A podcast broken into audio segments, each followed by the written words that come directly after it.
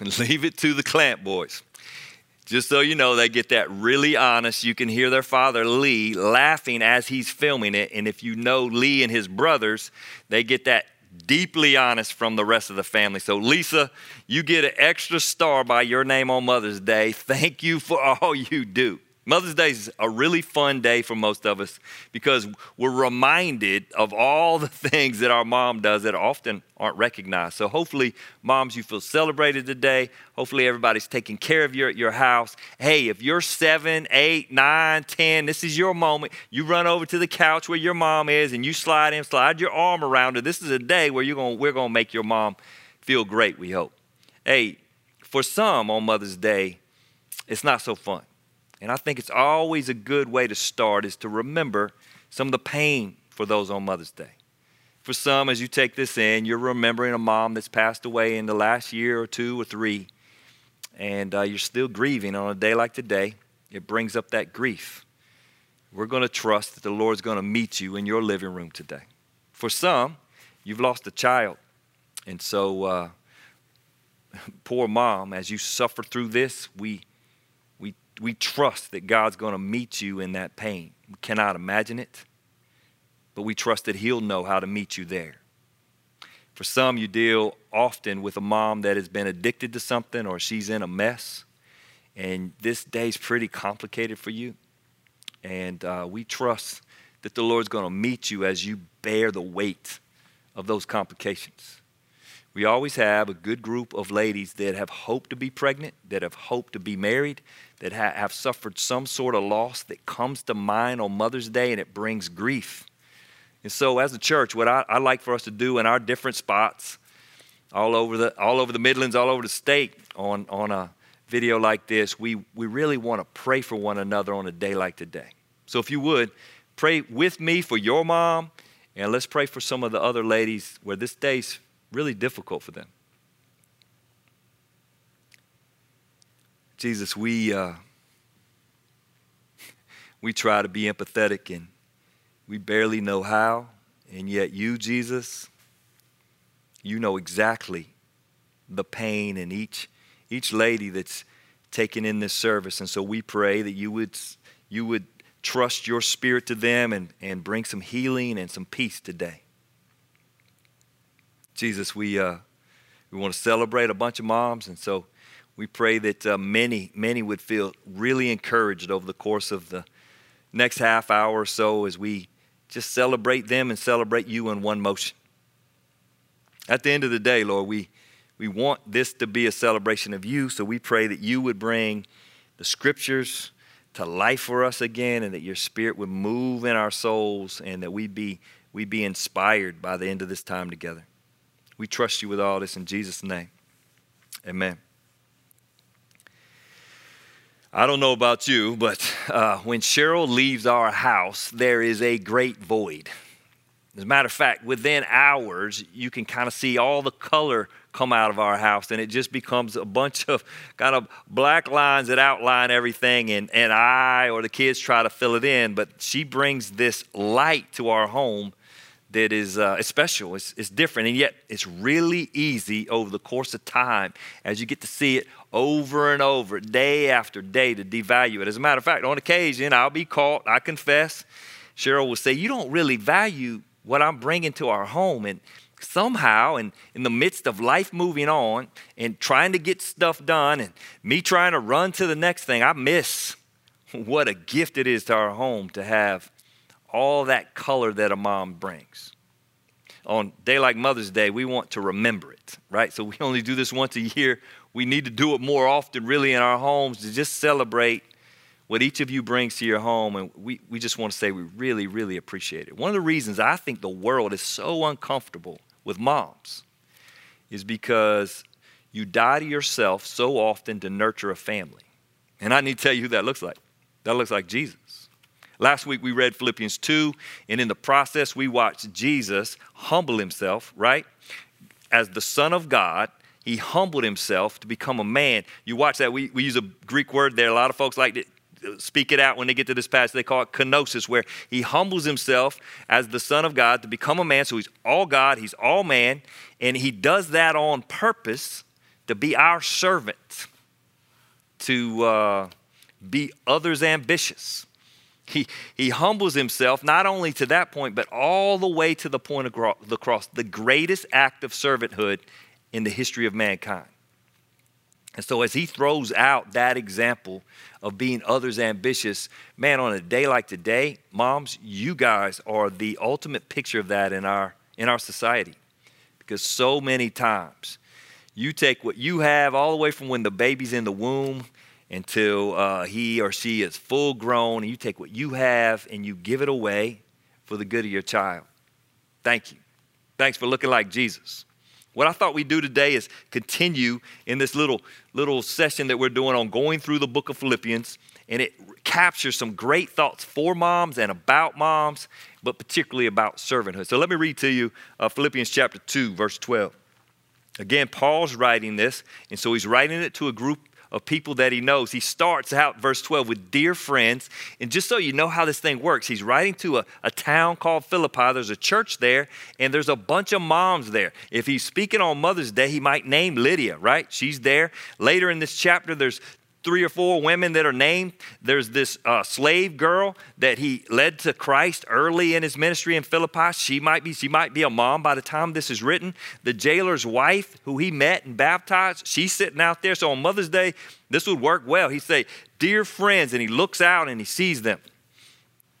And he says this, you always followed my instructions when I was with you, and now that I'm away, it is even more important. I can imagine him writing this letter in his jail cell, cell, speaking to folks that he loves and knows, and he has pictures of these, particularly on a day like today, of the ladies in, in the body of Christ in Philippi. Not unlike me speaking to this screen and not being able to see anybody. He's writing this letter to them and celebrating when he was there, and now he's going to give them some, some instruction even though he's away. He says, work hard to show the results of your salvation, obeying God with deep reverence and fear, for God is working in you, giving you the desire and power to do what pleases him. It's an interesting passage. It's a famous passage. A lot of people quote these verses, and sometimes they, they use them inappropriately. Here, here's what I want you to hear. N I V reads like this, work out your own salvation. And so what happens oftentimes is folks then begin to think that you can work for salvation, which is it's heretical. It's not true. Salvation comes by grace, this free gift from God, unmerited favor, by faith, where we place our trust in Jesus Christ and he does all the work. That's where salvation comes. So he says, work out your own salvation. So I've been given salvation, right? I've taken it in, and he's telling me to work it out. How does that work? I love in the passage, he actually, toward the end in verse thirteen, he goes from working it out. He says, for God is working in you. So you kind of got this working in, salvation, trusting us with the indwelling of the Holy Spirit, and us working it out. I don't know how that looks for at your house, but this in my house, there is much muscle milk consumed. So in, in the cupboard, there's this monster thing that the boys pull out, and they pour it into a cup. And when you're in high school, you're constantly trying to gain weight. Later in life, this changes. They're trying to pour more in so they can work more out and get stronger. To compete in sports, I don't know. I, it, maybe it's a look good thing. I don't know. But there's constantly this working in and this working out in the weight room. And that is really how this relationship with Jesus is supposed to work.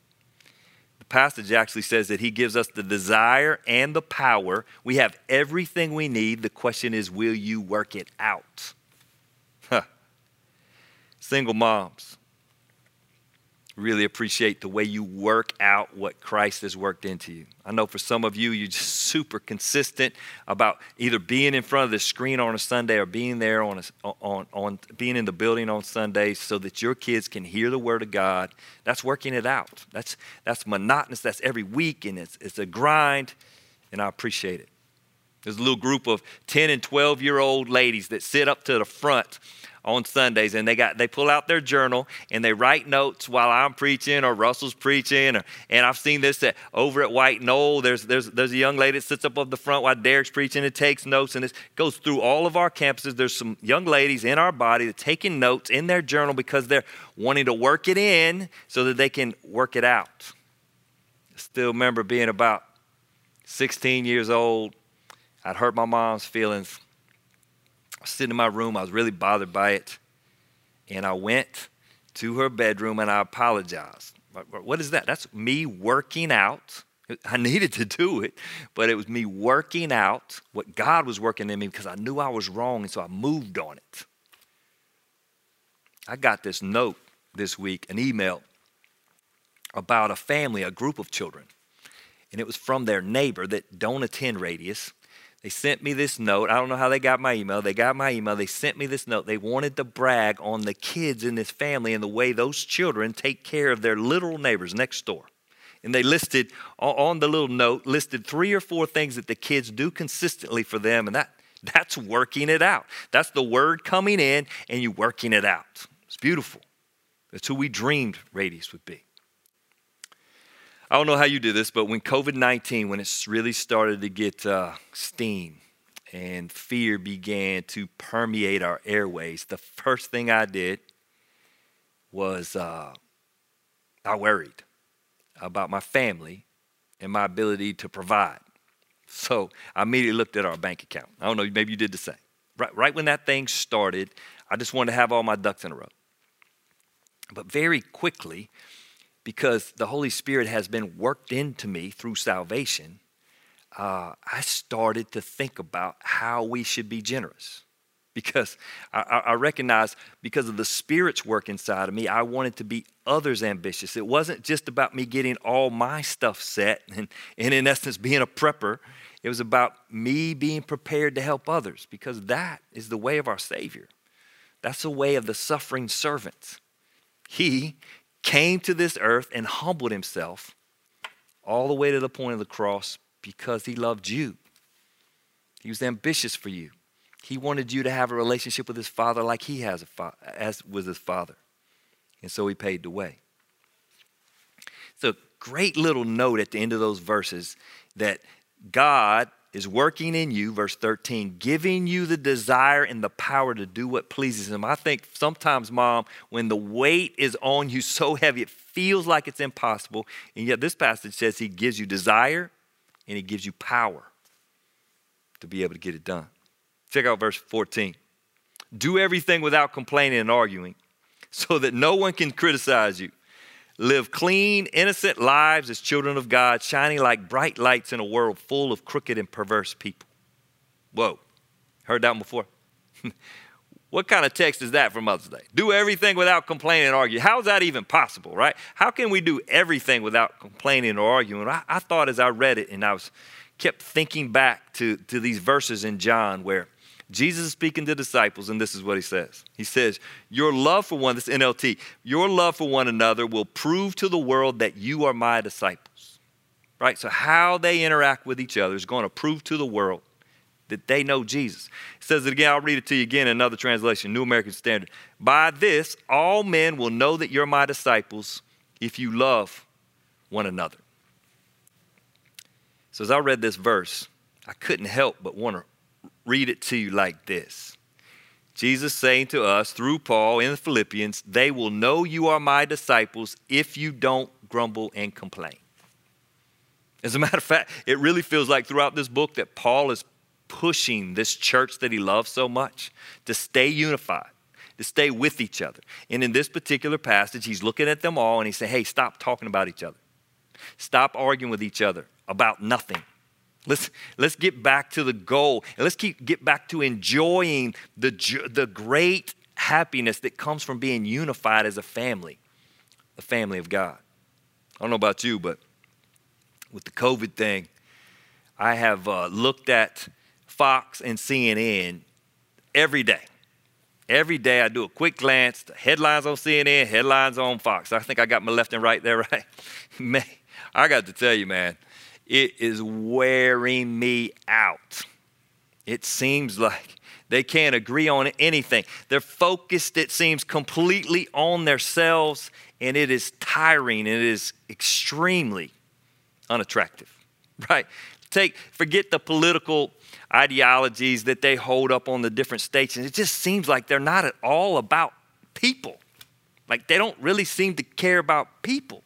It wears me out because, because they're always arguing and complaining about one another. And they forget about you and me. They forget about the needs of our nation. And uh, it's ugly. That happened at your house ever? Ever played a blame game? We've done it in our yard a couple times where Cheryl and I will be talking and she'll say something that hurts my feelings and I'll say something back. And the next thing we know, we're like, is anybody walking on the street? Because we're playing the blame game in the yard and I got a big voice. It echoes all over the neighborhood and it's just not that attractive, right? It, it looks jacked up like it is.